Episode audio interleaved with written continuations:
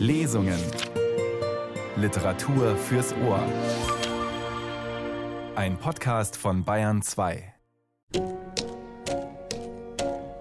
Heinrich Heine zählt zu den bedeutendsten deutschen Schriftstellern und Publizisten des 19. Jahrhunderts. Heute, zum Abschluss des diesjährigen ARD Radiofestivals, sind wir mit ihm noch einmal in Italien unterwegs, in den Bädern von Lucca. Willkommen sagt Nils Beindker. Egal ob Lyrik, Reisebericht, Erzählung oder Zeitungsartikel, immer findet sich bei Heinrich Heine ein eleganter und ironischer Stil. Ebenso ein scharfzüngiger und kritischer Ton. Ein großartiges Lästermaul. In seinem Reisebericht Die Bäder von Lucca 1830 veröffentlicht, berichtet Heinrich Heine von der Toskana. Er schwärmt nicht von den Landschaften, sondern blickt voller Satire auf die Menschen, auf Angehörige verschiedener gesellschaftlicher Schichten. Die Lesung mit dem bedeutenden Sänger Dietrich Fischer-Dieskau beginnt im Zustand einer Schwärmerei. Späterhin, als die Dämmerungszeit herankam, begann erst recht die verrückte Seligkeit der Liebe. Die Bäume auf den Bergen tanzten nicht mehr einzeln, sondern die Berge selbst tanzten mit schweren Häuptern, die von der scheidenden Sonne so rot bestrahlt wurden, als hätten sie sich mit ihren eigenen Weintrauben berauscht. Unten der Bach schoss hastiger von dannen und rauschte angstvoll, als fürchte er, die entzückt taumelnden Berge würden zu Boden stürzen. Dabei wetterleuchtete es so lieblich wie lichte Küsse. Ja, rief ich, der lachende Himmel küsst die geliebte Erde. O Francesca, schöner Himmel, lass mich deine Erde sein. Ich bin so ganz irdisch und sehne mich nach dir, mein Himmel. So rief ich und streckte die Arme flehend empor und rannte mit dem Kopfe gegen manchen Baum, den ich dann umarmte, statt zu schelten. Und meine Seele jauchzte vor Liebestrunkenheit als plötzlich ich eine glänzende Scharlachgestalt erblickte, die mich aus allen meinen Träumen gewaltsam herausriss und der kühlsten Wirklichkeit zurückgab. Auf einem Rasenvorsprung unter einem breiten Lorbeerbaume saß Hyacinthos, der Diener des Marchese, und neben ihm Apollo, dessen Hund.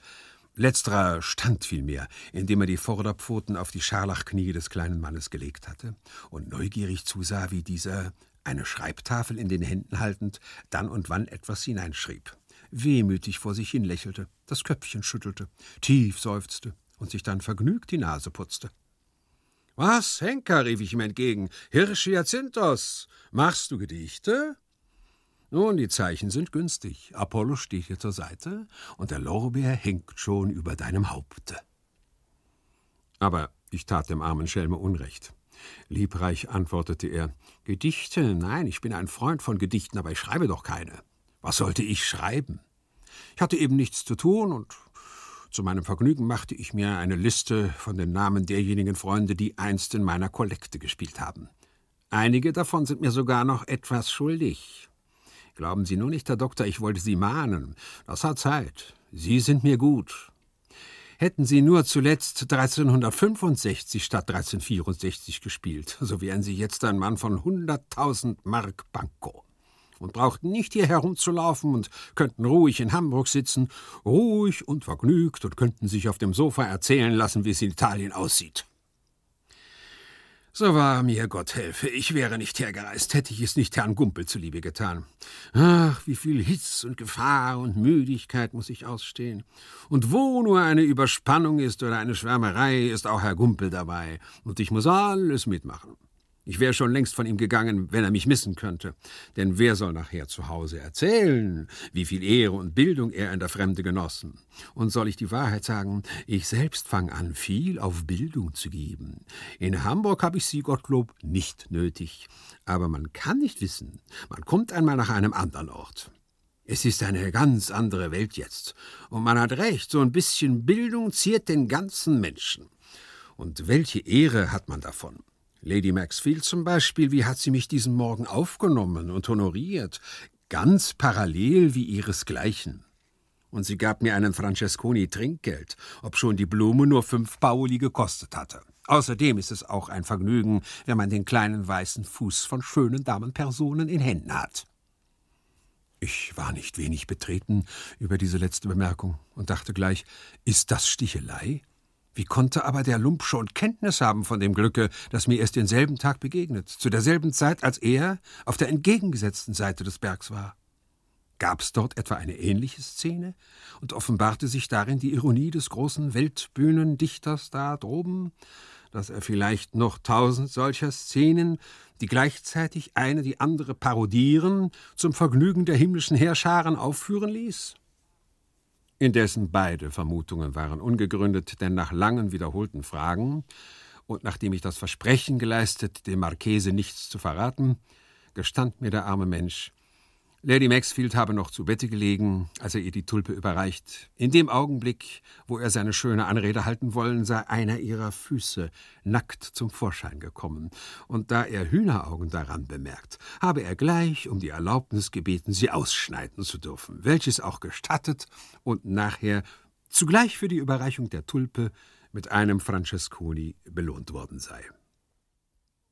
Es ist mir aber immer nur um die Ehre zu tun, setzte Hyacinth hinzu.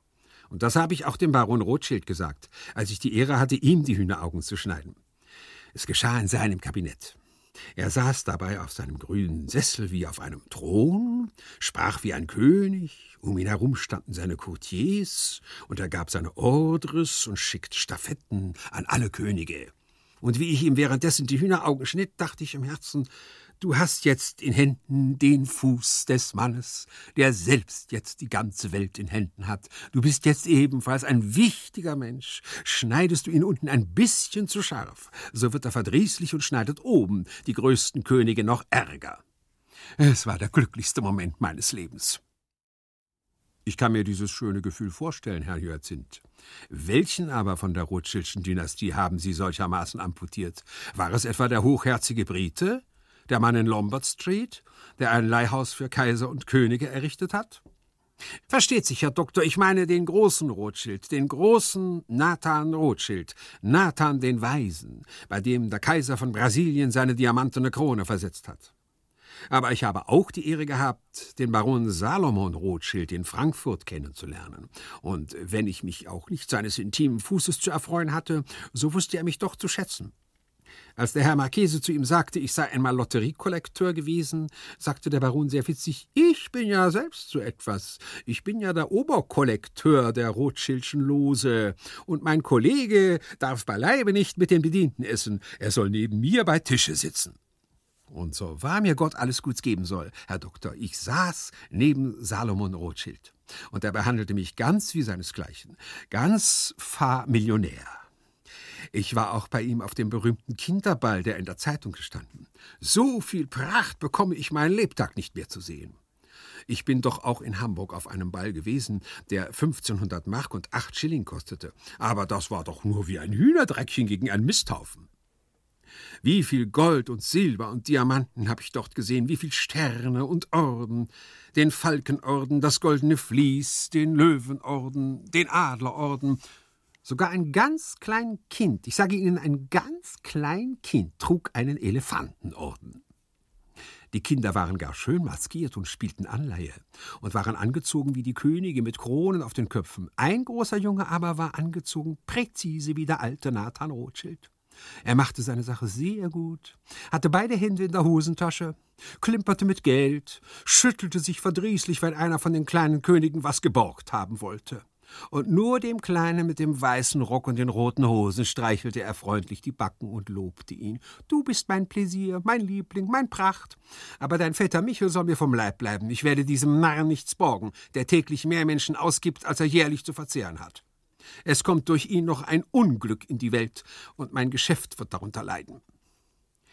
So wahr mir Gott alles Guts gebe, der Junge machte seine Sache sehr gut besonders wenn er das dicke Kind, das in weißen Atlas mit echten silbernen Lilien gewickelt war, im Gehen unterstützte und bisweilen zu ihm sagte, na, na, du, du, führ dich nur gut auf, ernähr dich redlich, sorg, dass du nicht wieder weggejagt wirst, damit ich nicht mein Geld verliere. Ich versichere Sie, Herr Doktor, es war ein Vergnügen, den Jungen zu hören, und auch die anderen Kinder, lauter liebe Kinder, machten ihre Sache sehr gut bis ihnen Kuchen gebracht wurde und sie sich um das beste Stück stritten und sich die Krone vom Kopf rissen und schrien und weinten und einige sich sogar. Es gibt nichts Langweiligeres auf dieser Erde, als die Lektüre einer italienischen Reisebeschreibung. Außer etwa das Schreiben derselben. Und nur dadurch kann der Verfasser sie einigermaßen erträglich machen, dass er von Italien selbst so wenig als möglich darin redet. Trotzdem, dass ich diesen Kunstkniff vollauf anwende, kann ich dir, lieber Leser, in den nächsten Kapiteln nicht viel Unterhaltung versprechen. Wenn du dich bei dem ennuyanten Zeug, das darin vorkommen wird, langweilst, so tröste dich mit mir, der all dieses Zeug sogar schreiben musste. Ich rate dir, überschlage dann und wann einige Seiten, dann kommst du mit dem Buche schneller zu Ende. Ach, ich wollte, ich könnte es ebenso machen. Glaub nur nicht, ich scherze. Wenn ich dir ganz ernsthaft meine Herzensmeinung über dieses Buch gestehen soll, so rate ich dir, es jetzt zuzuschlagen und gar nicht weiter darin zu lesen. Ich will dir nächstens was Besseres schreiben. Und wenn wir in einem folgenden Buche in der Stadt Lucca wieder mit Mathilden und Francesca zusammentreffen, so sollen dich die lieben Bilder viel anmutiger ergötzen als gegenwärtiges Kapitel und gar die folgenden. Gottlob, vor meinen Fenstern erklingt ein Leierkasten mit lustigen Melodien. Mein trüber Kopf bedarf solcher Aufheiterung, besonders da ich jetzt meinen Besuch bei seiner Exzellenz dem Marchese Cristoforo di Gumpellino zu beschreiben habe. Ich will diese rührende Geschichte ganz genau, wörtlich treu, in ihrer schmutzigsten Reinheit mitteilen. Es war schon spät, als ich die Wohnung des Marchese erreichte. Als ich ins Zimmer trat, stand Hyazinth allein und putzte die goldenen Sporen seines Herrn, welcher, wie ich durch die halb geöffnete Türe seines Schlafkabinetts sehen konnte, vor einer Madonna und einem großen Kruzifixe auf den Knien lag. Du musst nämlich wissen, lieber Leser, dass der Marchese, dieser vornehme Mann, jetzt ein guter Katholik ist, dass er die Zeremonie in der alleinselig machenden Kirche streng ausübt und sich, wenn er in Rom ist, sogar einen eigenen Kapellan hält, aus demselben Grunde, weshalb er in England die besten Wettrenner und in Paris die schönste Tänzerin unterhielt. Herr Gumpel verrichtet jetzt sein Gebet, flüsterte Hyazinth mit einem wichtigen Lächeln. Und indem er nach dem Kabinette seines Herrn deutete, fügte er noch leiser hinzu: So liegt er alle Abend zwei Stunden auf den Knien vor der Prima Donna mit dem Jesuskind. Es ist ein prächtiges Kunstbild. Es kostet ihm 600 Francesconis. Und Sie, Herr Hyacinth, äh, warum knien Sie nicht hinter ihm? Oder sind Sie etwa kein Freund von der katholischen Religion? Ich bin ein Freund davon und äh, bin auch wieder kein Freund davon, antwortete jener mit bedenklichem Kopfwiegen. Es ist eine gute Religion für einen vornehmen Baron, der den ganzen Tag müßig gehen kann, und für einen Kunstkenner. Aber es ist keine Religion für einen Hamburger, für einen Mann, der sein Geschäft hat, und durchaus keine Religion für einen Lotteriekollekteur. Ich muss jede Nummer, die gezogen wird, ganz exakt aufschreiben. Und denke ich dann zufällig an Bum, Bum, Bum, an eine katholische Glock. Oder schwebelt es mir vor den Augen wie katholischer Weihrauch. Und ich verschreibe mich. Und ich schreibe eine unrechte Zahl. So kann das größte Unglück daraus entstehen. Ich habe oft zu Herrn Gumpel gesagt, euer Exzellenz sind ein reicher Mann und können katholisch sein, so viel Sie wollen, und können sich den Verstand ganz katholisch einräuchern lassen und können so dumm werden wie eine katholische Glock. Und Sie haben doch zu essen. Ich aber bin ein Geschäftsmann und muss meine sieben Sinne zusammenhalten, um was zu verdienen. Herr Gumpel meint freilich, es sei nötig für die Bildung. Und wenn ich nicht katholisch würde, verstände ich nicht die Bilder, die zur Bildung gehören nicht den Johann von Viehisel, den Correggio, den Caraggio, den Caravaggio. Aber ich habe immer gedacht, der Correggio und Caraggio und Caravaggio können mir alle nichts helfen, wenn niemand mehr bei mir spielt. Und ich komme dann in die Pazzo.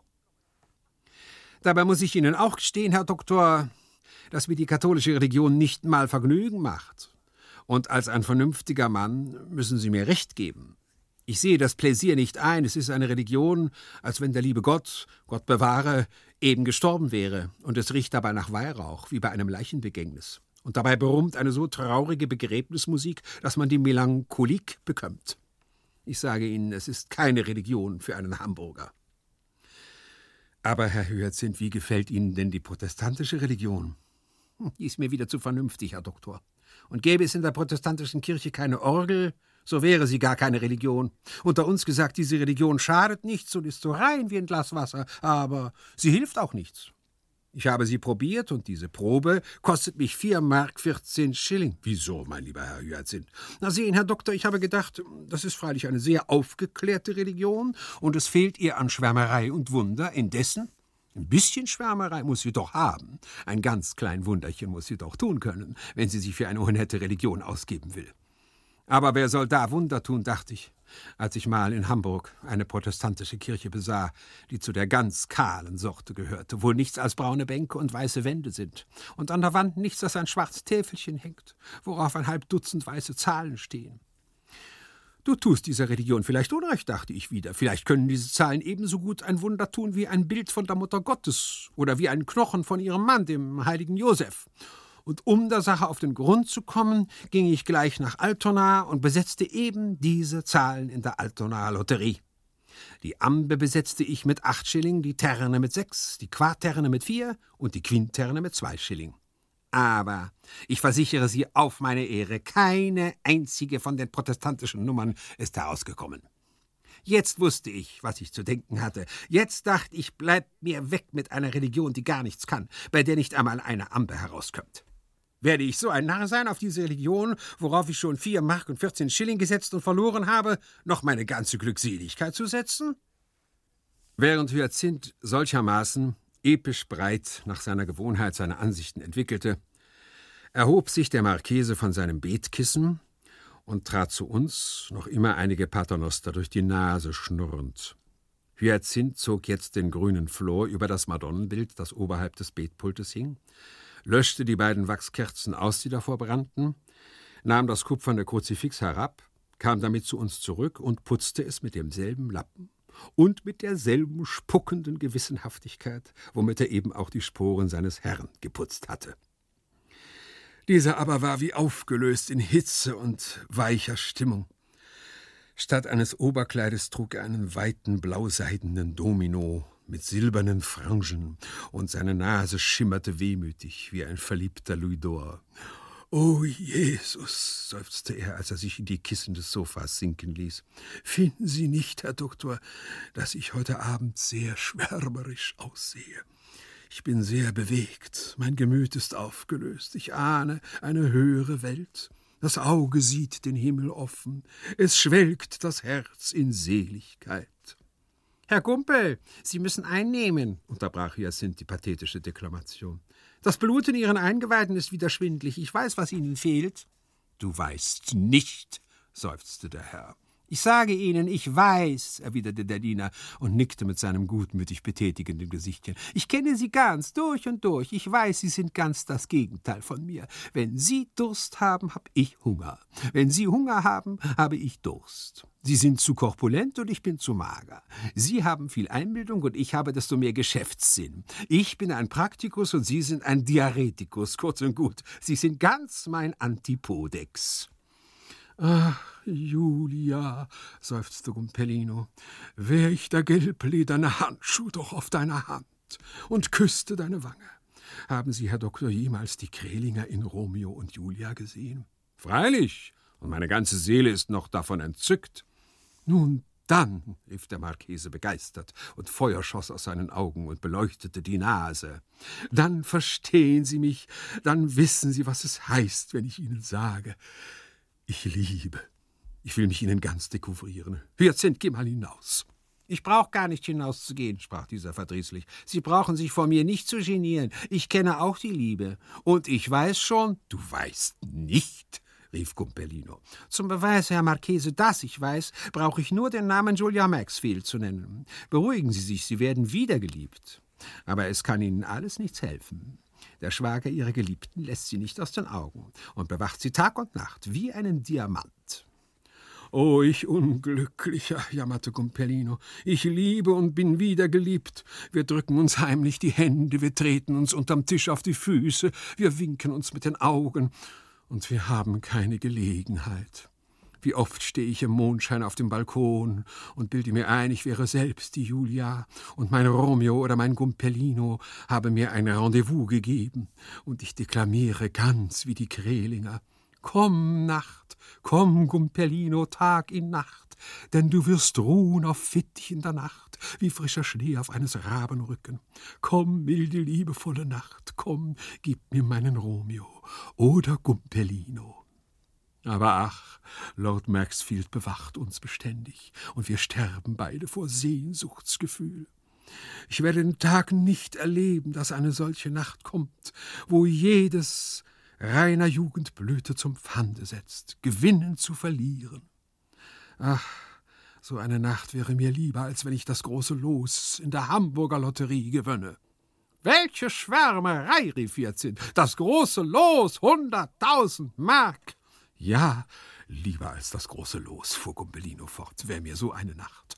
Und ach, sie hat mir schon oft eine solche Nacht versprochen, bei der ersten Gelegenheit.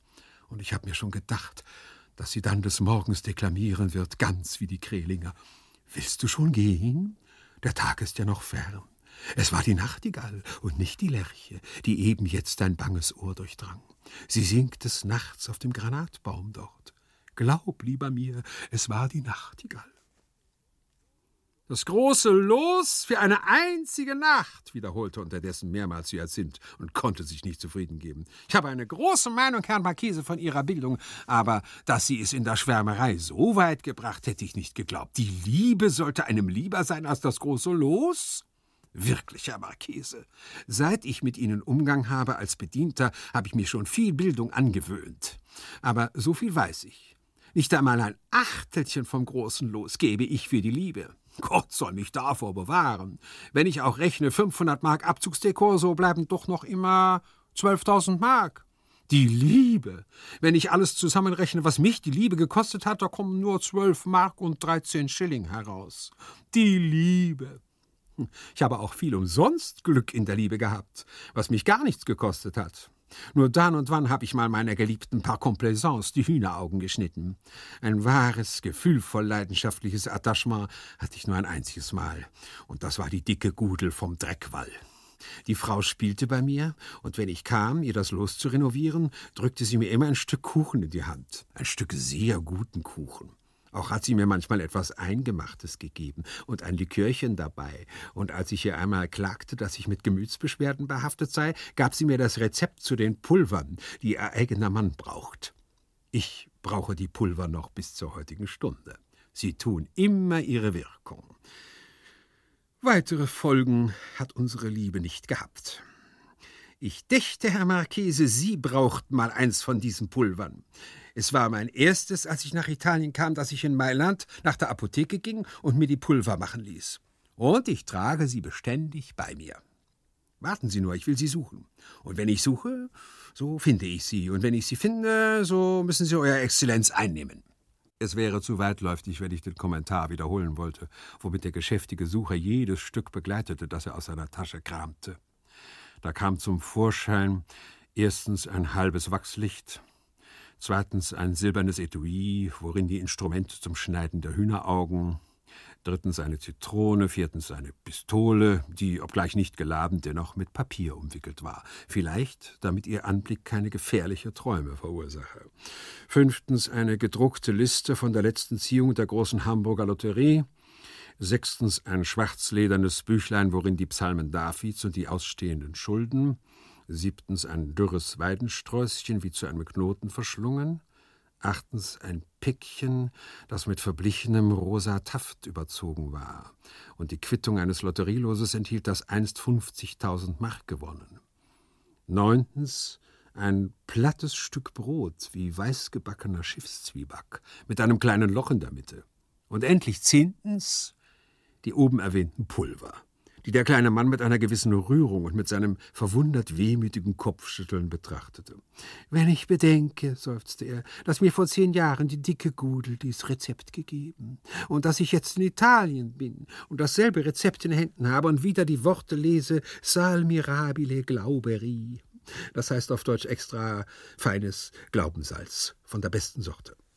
Ah, da ist mir zumut, als hätte ich das Glaubenssalz selbst schon eingenommen und als fühlte ich die Wirkung. Was ist der Mensch? Ich bin in Italien und denke an die dicke Gudel vom Dreckwall. Wer hätte das gedacht?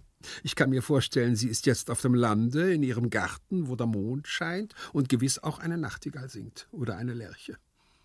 Es ist die Nachtigall und nicht die Lerche, seufzte Gumpellino dazwischen und deklamierte vor sich hin. Sie singt des Nachts auf dem Granatbaum dort. Glaub, lieber mir, es war die Nachtigall. Das ist ganz einerlei, fuhr Hyazinth fort. Meinethalben ein Kanarienvogel. Die Vögel, die man im Garten hält, kosten am wenigsten. Die Hauptsache ist das Treibhaus und die Tapeten im Pavillon und die Staatsfiguren, die davor stehen. Und da stehen zum Beispiel ein nackter General von den Göttern und die Venus Urinia, die beide 300 Mark kosten. Mitten im Garten hat sich die Gudel auch eine Fontanelle anlegen lassen. Und da steht sie vielleicht jetzt und pult sich die Nase und macht sich ein Schwärmereivergnügen und denkt an mich. Ach, nach diesem Seufzer erfolgte eine sehnsüchtige Stille, die der Marchese endlich unterbrach mit der schmachtenden Frage Sage mir auf deine Ehre, Hyazinth, glaubst du wirklich, dass dein Pulver wirken wird? Es wird auf meine Ehre wirken, erwiderte jener. Warum soll es nicht wirken? Wirkt's doch bei mir. Und bin ich denn nicht ein lebendiger Mensch so gut wie Sie? Glaubensalz macht alle Menschen gleich. Und wenn Rothschild Glaubensalz einnimmt, fühlt er dieselbe Wirkung wie das kleinste Maklerchen. Ich will Ihnen alles voraussagen. Ich schütte das Pulver in ein Glas, gieße Wasser dazu, rühre es und so, wie Sie das hinuntergeschluckt haben, ziehen Sie ein saures Gesicht und sagen Prrr, Prrr, Hernach hören Sie selbst, wie es in Ihnen herumkullert. Und es ist Ihnen etwas kurios zumute. Sie legen sich zu Bett und ich gebe Ihnen mein Ehrenwort. Sie stehen wieder auf. Und Sie legen sich wieder. Und stehen wieder auf. Und so fort. Und den anderen Morgen fühlen sie sich leicht wie ein Engel mit weißen Flügeln. Und sie tanzen vor Gesundeswohlheit. Nur ein bisschen blass sehen sie dann aus, aber ich weiß, sie sehen gern schmachtend blass aus. Und wenn sie schmachtend blass aussehen, sieht man sie gern obgleich Hyazinth solchermaßen zuredete und schon das Pulver bereitete, hätte das doch wenig gefruchtet, wenn nicht dem Marchese plötzlich die Stelle, wo Julia den verhängnisvollen Trank einnimmt, in den Sinn gekommen wäre. Was halten Sie, Doktor, rief er, von der Müller in Wien? Ich habe sie als Julia gesehen und Gott, Gott, wie spielt sie? Ich bin doch der größte Enthusiast für die Kredinger, aber die Müller, als sie den Becher austrank, hat mich hingerissen. Sehen Sie, sprach er, indem er mit tragischer Gebärde das Glas, worin Hyazinth das Pulver geschüttet, zur Hand nahm. Sehen Sie, so hielt sie den Becher und schauderte, dass man alles mitfühlte, wenn sie sagte, kalt rieselt matter Schauer durch meine Adern, der fast die Lebenswärme erstarren macht. Und so stand sie, wie ich jetzt stehe, und hielt den Becher an die Lippen und bei den Worten Weile, Tybalt, ich komme, Romeo, dies trink ich dir. Da leerte sie den Becher. Wohl bekomm es Ihnen, Herr Gumpel, sprach Hyazinth mit feierlichem Ton, denn der Marchese hatte in nachahmender Begeisterung das Glas ausgetrunken und sich, erschöpft von der Deklamation, auf das Sofa hingeworfen. Er verharrte jedoch nicht lange in dieser Lage, denn es klopfte plötzlich jemand an die Türe, und hereintrat Lady Maxfields kleiner Jockey, der dem Marchese mit lächelnder Verbeugung ein Billett überreichte und sich gleich wieder empfahl. Hastig erbrach jener das Billett. Während er las, leuchteten Nase und Augen vor Entzücken. Jedoch plötzlich überflog eine Geisterblässe sein ganzes Gesicht. Bestürzung zuckte in jeder Muskel. Mit Verzweiflungsgebärden sprang er auf, lachte grimmig, rannte im Zimmer umher und schrie: Weh mir, ich Narr des Glücks! Was ist? Was ist? frug Hyazinth mit zitternder Stimme. Und indem er krampfhaft das Kruzifix, woran er wieder putzte, in zitternden Händen hielt, werden wir diese Nacht überfallen? Was ist Ihnen, Herr Marchese? frug ich, ebenfalls nicht wenig erstaunt. Lest, lest, rief Gumpellino, indem er uns das empfangene Billett hinwarf und immer noch verzweiflungsvoll im Zimmer umherrannte, wobei sein blauer Domino ihn wie eine Sturmwolke umflatterte. Weh mir, ich Narre des Glücks! In dem Billette aber lasen wir folgende Worte. Süßer Gumpellino, sobald es tagt, muss ich nach England abreisen. Mein Schwager ist indessen schon vorangeeilt und erwartet mich in Florenz. Ich bin jetzt unbeobachtet, aber leider nur diese einzige Nacht. Lass uns diese benutzen. Lass uns den Nektarkelch, der uns die Liebe kredenzt, bis auf den letzten Tropfen leeren. Ich harre, ich zittere. Julia Maxfield. Weh mir, ich Narr des Glücks, jammerte Gumpellino. Die Liebe will mir ihren Nektarkelch kredenzen, und ich, ach, ich Hans Narr des Glücks, ich habe schon den Becher des Glaubensalzes geleert. Wer bringt mir den schrecklichen Trank wieder aus dem Magen? Hilfe! Hilfe! Hier kann kein irdischer Lebensmensch mehr helfen, seufzte Hyazinth. Ich bedauere Sie von ganzem Herzen, kondolierte ich ebenfalls. Statt eines Kelchs mit Nektar ein Glas mit Glaubersalz zu genießen, das ist bitter. Statt des Thrones der Liebe harrt ihrer jetzt der Stuhl der Nacht. O Jesus, o Jesus, schrie der Marchese noch immer, ich fühle, wie es durch alle meine Adern rinnt. O wackerer Apotheker, dein Trank wirkt schnell. Aber ich lasse mich doch nicht dadurch abhalten. Ich will zu ihr eilen, zu ihren Füßen will ich niedersinken und da verbluten. Von Blut ist gar nicht die Rede, begütigte Hyazinth. Sie haben ja keine Homeriden. Seien Sie nur nicht leidenschaftlich. Nein, nein, ich will zu ihr hin, in Ihren Armen. O Nacht, o Nacht. Ich sage Ihnen, fuhr Hyazinth fort mit philosophischer Gelassenheit, Sie werden in Ihren Armen keine Ruhe haben. Sie werden zwanzigmal aufstehen müssen. Seien Sie nur nicht leidenschaftlich. Je mehr Sie im Zimmer auf und abspringen und je mehr Sie sich alterieren, desto schneller wirkt das Glaubensalz. Ihr Gemüt spielt der Natur in die Hände. Sie müssen wie ein Mann tragen, was das Schicksal über sie beschlossen hat. Dass es so gekommen ist, ist vielleicht gut. Und es ist vielleicht gut, dass es so gekommen ist. Der Mensch ist ein irdisches Wesen und begreift nicht die Fügung der Göttlichkeit.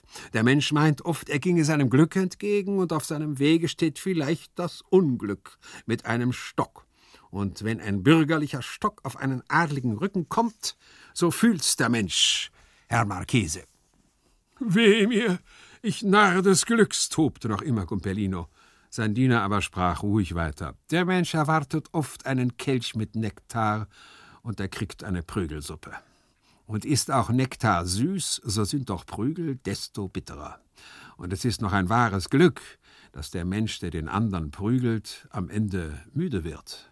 Sonst könnte es der andere wahrhaftig nicht aushalten. Gefährlicher ist aber noch, wenn das Unglück mit Dolch und Gift auf dem Wege der Liebe dem Menschen auflauert, so dass er seines Lebens nicht sicher ist. Vielleicht, Herr Marchese, ist es wirklich gut, dass es so gekommen ist. Denn vielleicht wären Sie in der Hitze der Liebe zu der Geliebten hingelaufen und auf dem Wege wäre ein kleiner Italiener mit einem Dolch, der sechs Brabanter Ellen lang ist, auf Sie losgerannt und hätte Sie, ich will meinen Mund nicht zum Bösen auftun, bloß in die Wade gestochen. Denn hier kann man nicht wie in Hamburg gleich die Wache rufen und in den Apenninen gibt's keine Nachtwächter. Oder vielleicht gar fuhr der unerbittliche Tröster fort, ohne durch die Verzweiflung des Marchese sich im Mindesten stören zu lassen. Vielleicht gar, wenn Sie bei Lady Maxfield ganz wohl und warm säßen, käme plötzlich der Schwager von der Reise zurück und setzte Ihnen die geladene Pistole auf die Brust und ließe Sie einen Wechsel unterschreiben von hunderttausend Mark. Ich will meinen Mund nicht zum Bösen auftun, aber ich setze den Fall, Sie wären ein schöner Mensch und Lady Maxfield wäre in Verzweiflung, dass sie den schönen Menschen verlieren soll, und eifersüchtig wie die Weiber sind, wollte sie nicht, dass eine andere sich nachher an ihnen beglücke. Was tut sie? Sie nimmt eine Zitrone oder eine Orange und schüttet ein klein weiß Pülferchen hinein und sagt, kühle dich, Geliebter, du hast dich heiß gelaufen. Und den anderen Morgen sind sie wirklich ein kühler Mensch. Da war ein Mann, der hieß Pieper, und der hatte eine Leidenschaftsliebe mit einer Mädchenperson, die das Posaunenengelhandchen hieß. Und die wohnte auf der Kaffeemacherei und der Mann wohnte in der Fuhlentwiete. Ich wollte, Hirsch, schrie wütend der Marchese, dessen Unruhe den höchsten Grad erreicht hatte. Ich wollte dein Pieper von der Fuhlentwiete und sein Posaunenengel von der Kaffeemacherei und du und die Gudel. Ihr hättet mein Glaubensalz im Leibe. Was wollen Sie von mir, Herr Gumpel? versetzte Hyazinth nicht ohne Anflug von Hitze. Was kann ich dafür, dass Lady Maxfield just heute Nacht abreisen will und Sie just heute invitiert? Konnte ich das vorauswissen? Bin ich Aristoteles? Bin ich bei der Vorsehung angestellt? Ich habe bloß versprochen, dass das Pulver wirken soll, und es wirkt so sicher, wie ich einst selig werde. Und wenn Sie so disparat und leidenschaftlich mit solcher Raserei hin und her laufen, so wird es noch schneller wirken. So will ich mich ruhig hinsetzen, ächzte Gumpellino, stampfte den Boden, warf sich ingrimmig aufs Sofa, unterdrückte gewaltsam seine Wut, und Herr und Diener sahen sich lange schweigend an, bis jeder endlich nach einem tiefen Seufzer und fast kleinlaut ihn anredete. Aber Hirsch, was soll die Frau von mir denken, wenn ich nicht komme? Sie wartet jetzt auf mich, sie harrt sogar, sie zittert, sie glüht vor Liebe. Sie hat einen schönen Fuß, sprach Hyazinth in sich hinein und schüttelte wehmütig sein Köpflein. In seiner Brust aber schien es sich gewaltig zu bewegen. Unter seinem roten Rocke arbeitete sichtbar ein kühner Gedanke. Herr Gumpel, sprach es endlich aus ihm hervor, schicken Sie mich. Als Candide nach Eldorado kam, sah er auf der Straße mehrere Buben, die mit großen Goldklumpen statt mit Steinen spielten. Dieser Luxus machte ihn glauben, es seien das Kinder des Königs. Und er war nicht wenig verwundert, als er vernahm, dass in Eldorado die Goldklumpen ebenso wertlos sind wie bei uns die Kieselsteine und dass die Schulknaben damit spielen. Einem meiner Freunde, einem Ausländer, ist etwas Ähnliches begegnet, als er nach Deutschland kam und zuerst deutsche Bücher las und über den Gedankenreichtum, welchen er darin fand, sehr staunte.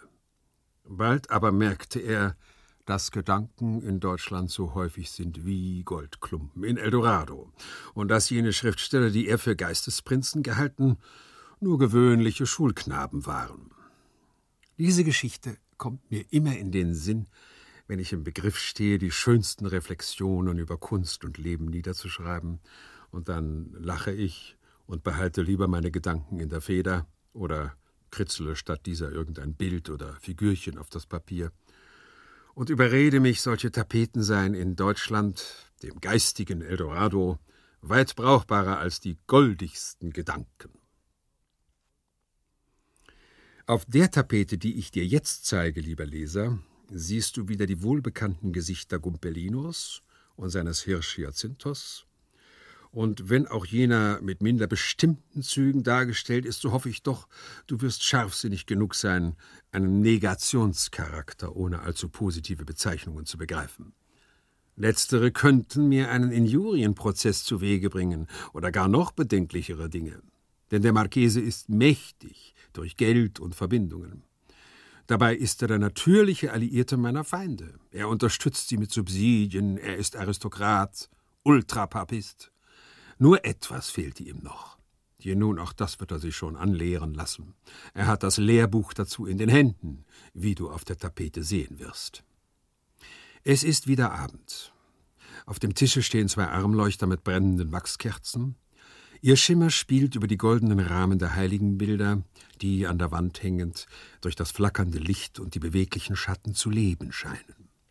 Draußen vor dem Fenster stehen im silbernen Mondschein unheimlich bewegungslos die düstern Zypressen, und in der Ferne ertönt ein trübes Marienliedchen in abgebrochenen Lauten und wie von einer kranken Kinderstimme. Es herrscht eine eigene Schwüle im Zimmer. Der Marchese Cristoforo di Gumpellino sitzt oder vielmehr liegt wieder, nachlässig vornehm auf den Kissen des Sofas. Der edle, schwitzende Leib ist wieder mit dem dünnen, blauseidenen Domino bekleidet. In den Händen hält er ein Buch, das in rotes Saffianpapier mit Goldschnitt gebunden ist, und deklamiert daraus, laut und schmachtend. Sein Auge hat dabei einen gewissen klebrichten Lüstre, wie er verliebten Katern eigen zu sein pflegt. Und seine Wangen, sogar die beiden Seitenflügel der Nase, sind etwas leidensblass.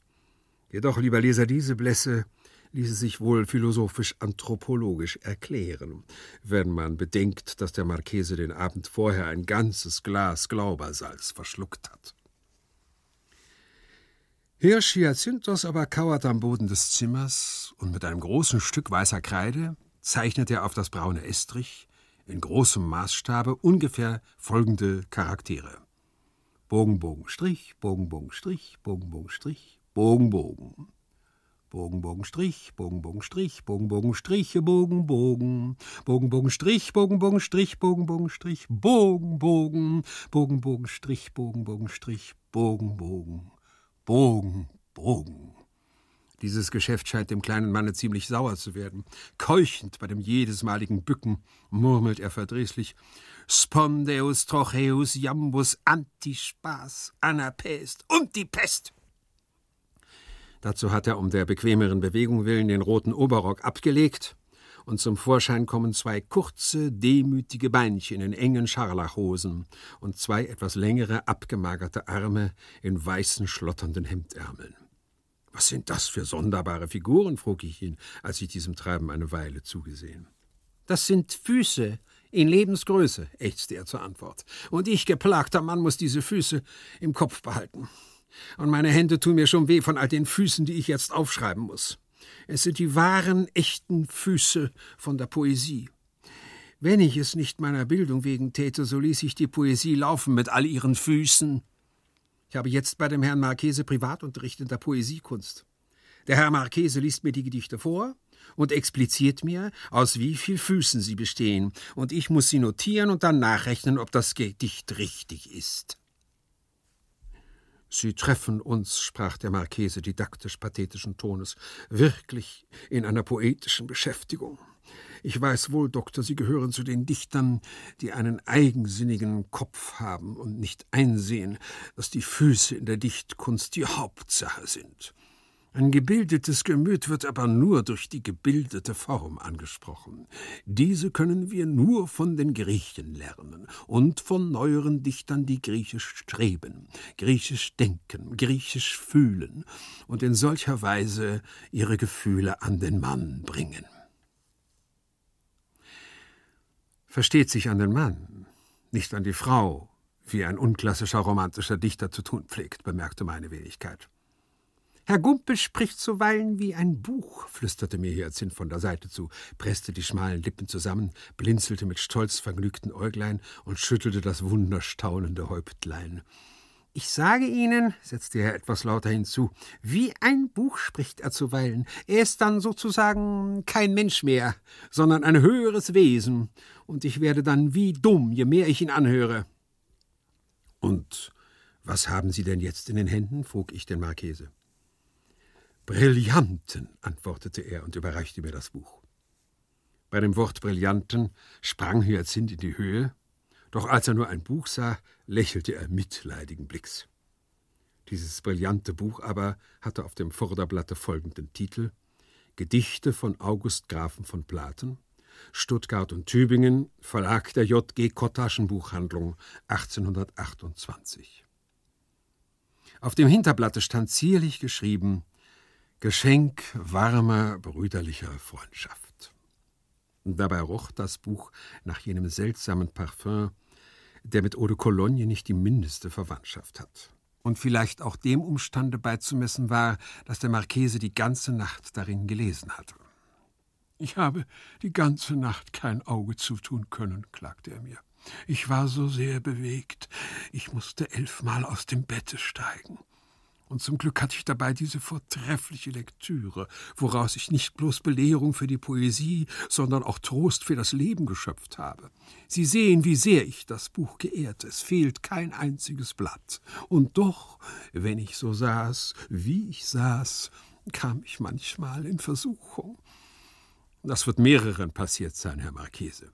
Ich schwöre Ihnen, bei unserer lieben Frau von Loretto und so wahr ich ein ehrlicher Mann bin, fuhr jener fort, diese Gedichte haben nicht ihresgleichen. Ich war, wie Sie wissen, gestern Abend in Verzweiflung, sozusagen au désespoir, als das Fatum mir nicht vergönnte, meine Julia zu besitzen. Da las ich diese Gedichte. Jedes Mal ein Gedicht, wenn ich aufstehen musste. Und eine solche Gleichgültigkeit gegen die Weiber war die Folge, dass mir mein eigener Liebesschmerz zuwider wurde. Das ist eben das Schöne an diesem Dichter, dass er nur für Männer glüht, in warmer Freundschaft. Er gibt uns den Vorzug vor dem weiblichen Geschlechte, und schon für diese Ehre sollten wir ihm dankbar sein. Er ist daran größer als alle anderen Dichter. Er schmeichelt nicht dem gewöhnlichen Geschmack des großen Haufens. Er heilt uns von unserer Passion für die Weiber, die uns so viel Unglück zuzieht. O oh, Weiber, Weiber, wer uns von euren Fesseln befreit, der ist ein Wohltäter der Menschheit. Es ist ewig schade, dass Shakespeare sein eminentes theatralisches Talent nicht dazu benutzt hat. Wer ist denn der Graf Platen, den wir als Dichter und warmen Freund kennenlernten? Ach, lieber Leser, diese Frage las ich schon lange auf deinem Gesichte und nur zaudernd gehe ich an die Beantwortung. Das ist ja eben das Missgeschick deutscher Schriftsteller, dass sie jeden guten oder bösen Narren, den sie aufs Tapet bringen, erst durch trockene Charakterschilderung und Personalbeschreibung bekannt machen müssen, damit man erstens wisse, dass er existiert und zweitens den Ort kenne, wo die Geißel ihn trifft, ob unten oder oben, vorn oder hinten. Anders war es bei den Alten. Anders ist es noch jetzt bei neueren Völkern, zum Beispiel den Engländern und Franzosen, die ein Volksleben und daher Public Characters haben. Wir Deutschen aber, wir haben zwar ein ganzes närrisches Volk, aber wenig ausgezeichnete Narren, die bekannt genug wären, um sie als allgemein verständliche Charaktere in Prosa oder Versen gebrauchen zu können. Die wenigen Männer dieser Art, die wir besitzen, haben wirklich Recht, wenn sie sich wichtig machen. Sie sind von unschätzbarem Werte und zu den höchsten Ansprüchen berechtigt. Niemand in Deutschland ist gegen poetische Erzeugnisse billiger als ich. Und ich gönne einem armen Menschen wie Platen sein Stückchen Ruhm das er im Schweiße seines Angesichts so sauer erwirbt, gewiss herzlich gern. Keiner ist mehr geneigt als ich, seine Bestrebungen zu rühmen, seinen Fleiß und seine Belesenheit in der Poesie zu loben und seine silbenmäßigen Verdienste anzuerkennen. Meine eigenen Versuche befähigen mich mehr als jeden anderen, die metrischen Verdienste des Grafen zu würdigen.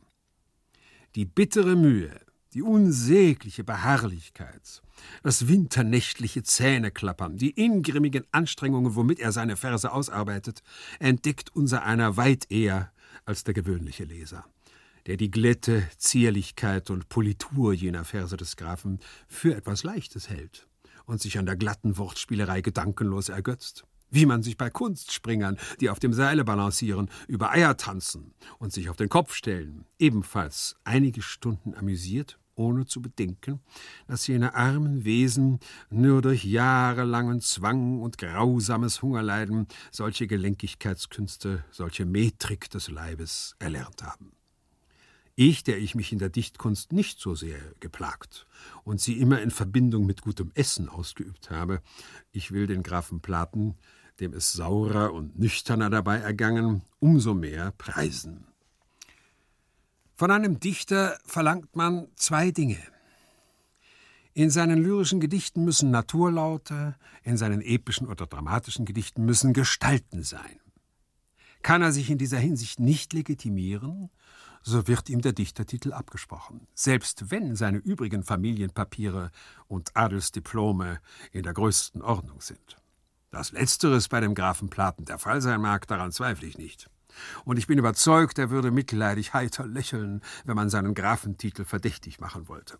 Aber wagt es nur, über seinen Dichtertitel mit einer einzigen Xenie den geringsten Zweifel zu verraten. Gleich wird er sich ingrimmig niedersetzen und fünfaktige Satiren gegen euch drucken.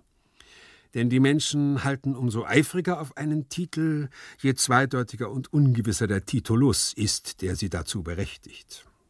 Vielleicht aber würde der Graf Platen ein Dichter sein, wenn er in einer anderen Zeit lebte. Und wenn er außerdem auch ein anderer wäre, als er jetzt ist. Der Mangel an Naturlauten in den Gedichten des Grafen rührt vielleicht daher, dass er in einer Zeit lebt, wo er seine wahren Gefühle nicht nennen darf wo dieselbe Sitte, die seiner Liebe immer feindlich entgegensteht, ihm sogar verbietet, seine Klage darüber unverhüllt auszusprechen, wo er jede Empfindung ängstlich verkappen muss, um so wenig das Ohr des Publikums als das eines spröden Schönen durch eine einzige Silbe zu erschrecken.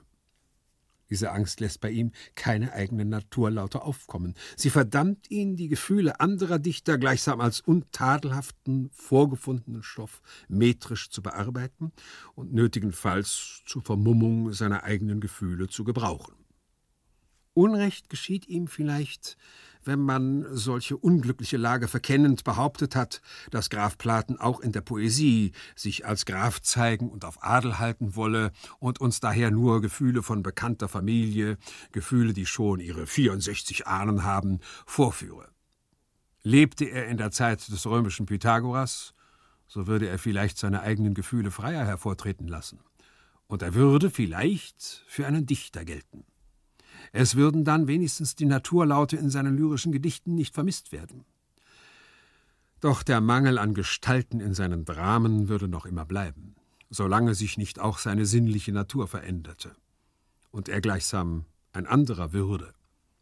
Die Gestalten, die ich meine, sind nämlich jene selbstständigen Geschöpfe, die aus dem schaffenden Dichtergeiste wie Pallas Athene aus dem Haupte Kronions vollendet und gerüstet hervortreten, lebendige Traumwesen, deren mystische Geburt, mehr als man glaubt, in wundersam bedingender Beziehung steht mit der sinnlichen Natur des Dichters, so dass solches geistige Gebären demjenigen versagt ist, der selbst nur als ein unfruchtbares Geschöpf sich gaselig hingibt in windiger Weichheit. Indessen, das sind Privatmeinungen eines Dichters, und ihr Gewicht hängt davon ab, wie weit man an die Kompetenz desselben glauben will. Ich kann nicht umhin zu erwähnen, dass der Graf Platen gar oft dem Publikum versichert, dass er erst späterhin das Bedeutendste dichten werde, wovon man jetzt noch keine Ahnung habe. Ja, dass er Iliaden und Odysseen, Klassizitätstragödien und sonstige Unsterblichkeitskolossalgedichte erst dann schreiben werde, wenn er sich nach so und so viel Lüstren gehörig vorbereitet habe. Du hast, lieber Leser, diese Ergießungen des Selbstbewusstseins in mühsam gefeilten Versen vielleicht selbst gelesen. Und das Versprechen solcher schönen Zukunft war dir vielleicht umso erfreulicher, als der Graf zu gleicher Zeit alle Dichter Deutschlands außer dem ganz alten Goethe wie einen Schwarm schlechter Sudler geschildert, die ihm nur im Wege stehen auf der Bahn des Ruhmes und die so unverschämt seien, jene Lorbeeren und Belohnungen zu pflücken, die nur ihm gebührten. Wenn dieses letzte Kapitel etwas langweilig war, so lag's nur an dem Gegenstande. Auch schrieb ich es mehr zum Nutzen als zur Lust. Und wenn es mir gelungen ist, einen neuen Narren auch für die Literatur brauchbar gemacht zu haben, wird mir das Vaterland dankschuldig sein. Ich habe das Feld urbar gemacht, worauf geistreichere Schriftsteller säen und ernten werden. Das bescheidene Bewusstsein dieses Verdienstes ist mein schönster Lohn. Für etwaige Könige, die mir dafür noch extra eine Tabatiere schicken wollen, bemerke ich, dass die Buchhandlung Hoffmann und Kampe in Hamburg Orderer hat, dergleichen für mich in Empfang zu nehmen.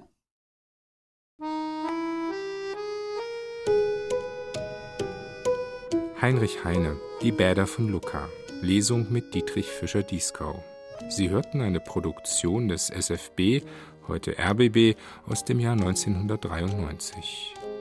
Mit dieser Reiseerzählung Heinrich Heines gehen die Radiotexte zum diesjährigen ARD Radiofestival zu Ende. Diese, wie auch die anderen Lesungen im Rahmen des Festivals, finden Sie in der ARD Audiothek unter Lesungen sowie unter ardradiofestival.de. Hier verabschiedet sich Nils Beindker. Eine gute Zeit.